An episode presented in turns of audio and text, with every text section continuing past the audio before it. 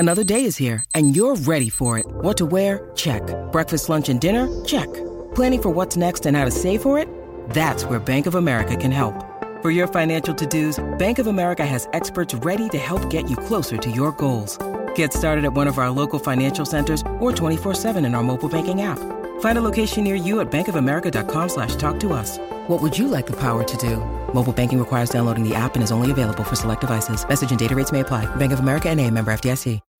When you need mealtime inspiration, it's worth shopping Kroger, where you'll find over thirty thousand mouthwatering choices that excite your inner foodie. And no matter what tasty choice you make, you'll enjoy our everyday low prices, plus extra ways to save, like digital coupons worth over six hundred dollars each week. You can also save up to one dollar off per gallon at the pump with fuel points. More savings and more inspiring flavors make shopping Kroger worth it every time. Kroger, fresh for everyone. Fuel restrictions apply. This is Optimal Relationships Daily, episode three fifty-three. Are You Too Addicted to the Past? By Darren Fletcher with loves a game dot com. Hola, hola. I'm Joss Marie, your very own personal narrator. And this is the show where I cover content exclusively about relationships. And that includes everything from romantic relationships to the relationship you have with yourself. So please let us know if you have any topic ideas in mind that you'd like me to cover. You can actually let us know right over at old podcast dot com. But with that, let's hear what guest author Darren Fletcher has to say about being addicted to the past and start optimizing your life. Are You Too Addicted to the Past? By Darren Fletcher with loves a game dot com. Son, let me tell you a story. It's one of the reasons I loved missing the ex so much. My son turned to me with a look of sincerity in his eyes. You know where that bike shop is in McHenry Village? Yeah, I know McHenry Village. It's where that Mexican restaurant is, he answered. Right. Well, one day early in two thousand ten, Missing and I decided to head over to the bike shop because we were interested in getting into cycling for fitness and fun. When we parked and got out of the car, we noticed a young man about your age, twenty, who was homeless and looked quite sad. Missing said, "Wait here." The rest unfolded in a surreal way for me. She approached the young man and quietly offered to buy him a sandwich next door. Then she led him by the hand into the shop and told him to order whatever he wanted and we would pay. The young man slowly gave his order and moments later his food arrived. He took his food, walked outside, thanked us, and I will never forget the very gentle smile he displayed as he slowly walked away. All of these moments passed by for me like a dream.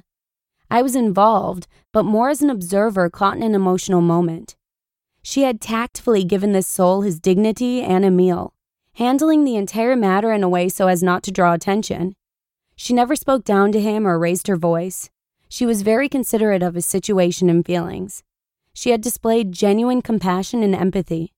My heart swelled with love and pride for her. I walked over to the bench outside as she said goodbye to him and wished him well. Then she slowly approached me, her head tilted slightly, trying to read my emotion. She sat next to me and said, "You okay?" Words wouldn't come. I simply sat and gently wept. We had shared a quiet moment before I gathered myself and we walked into the bike shop. This act of kindness truly endeared her to me and reminded me very much of my mother. "Do you understand a bit more now, son, how I could have loved her so deeply?" I said, trying to explain my feelings. My eyes once again fogged a bit, recalling this story. My son looked over at me and softly said, "Dad, when are you going to stop talking about her? Not for my sake, but for yours." This was a loving reminder of what I knew all too well. I was still showing an addiction to the past, and if I were to move forward, I would have to beat this addiction and learn to live in the present. One of my favorite songs played in my head. "What we are is what we talk about" might sound strange to you. What we choose is what it's all about. All it takes is you. Kip Winger, What We Are. Ever found yourself living in a moment only to discover an hour just went by? And the moment isn't now, it was a moment from your past. Instead of driving by your past and waving, you stopped and spent the night. You talked to your friends about your ex until they are sick of hearing about it, rolling their eyes, initiating shutdown. Addiction is a strong word. The Chamber's twentieth Century Dictionary describes addiction as, quote, "a slave to a habit or device, inclined or given up to, a habit that has become impossible to break, end quote. Have you been honest in admitting to your addiction to the past? We must face it head-on with knowledge and understanding. The previous story I related gave me insight into just how much and how often I was visiting the past. It really had become an addictive behavior. I was trying to validate feelings and emotions to others, as well as convince myself by going back there in my mind over and over. Why? Each of us must answer that question honestly by looking deep within at what's missing in our lives. We should also be patient and understanding with those who are facing this addiction, lovingly reminding them, keep driving, don't stop, we aren't there yet. Look at it another way. The past is dead, we can't live there. Nothing lives there except memories, pictures, and stories.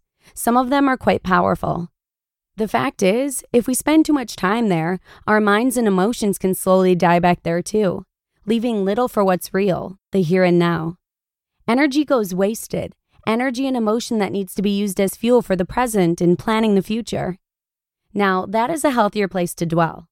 Stop and smell the roses. Enjoy the laughter of the moment. Plan that trip. Imagine yourself happy with another.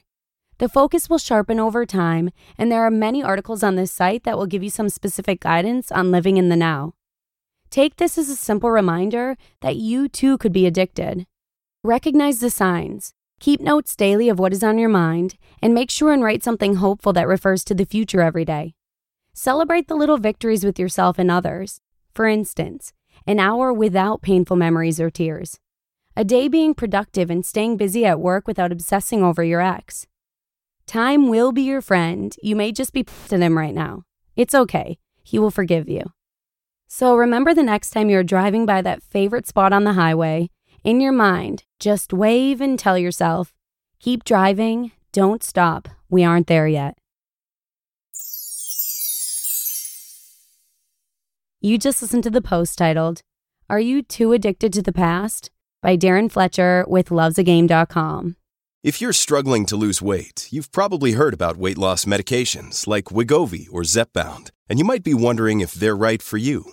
Meet Plush Care, a leading telehealth provider with doctors who are there for you day and night to partner with you in your weight loss journey.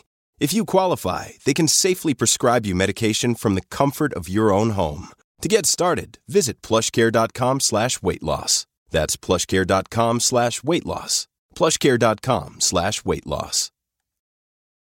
Families have a lot going on. Let Ollie help manage the mental load with new cognitive help supplements for everyone four and up, like delicious Ollie Focus Pops or Ollie Mellow Pops for kids. And for parents, try three new Brainy Chews to help you focus, chill out, or get energized. Find these cognitive health buddies for the whole fam at ollie dot com. That's O L L Y dot com. These statements have not been evaluated by the Food and Drug Administration. This product is not intended to diagnose, treat, cure, or prevent any disease.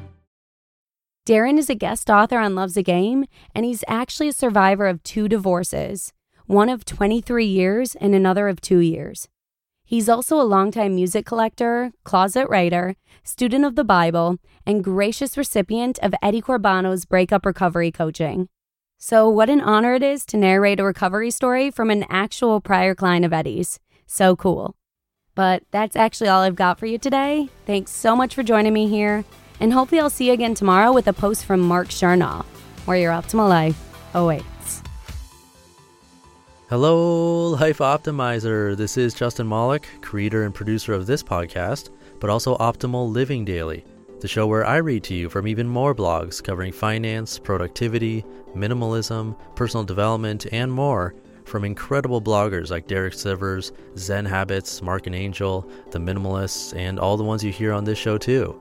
So if you enjoyed today's episode and like taking amazing blogs on the go, come on over to Optimal Living Daily and subscribe to that one too. And together, we'll start optimizing your life.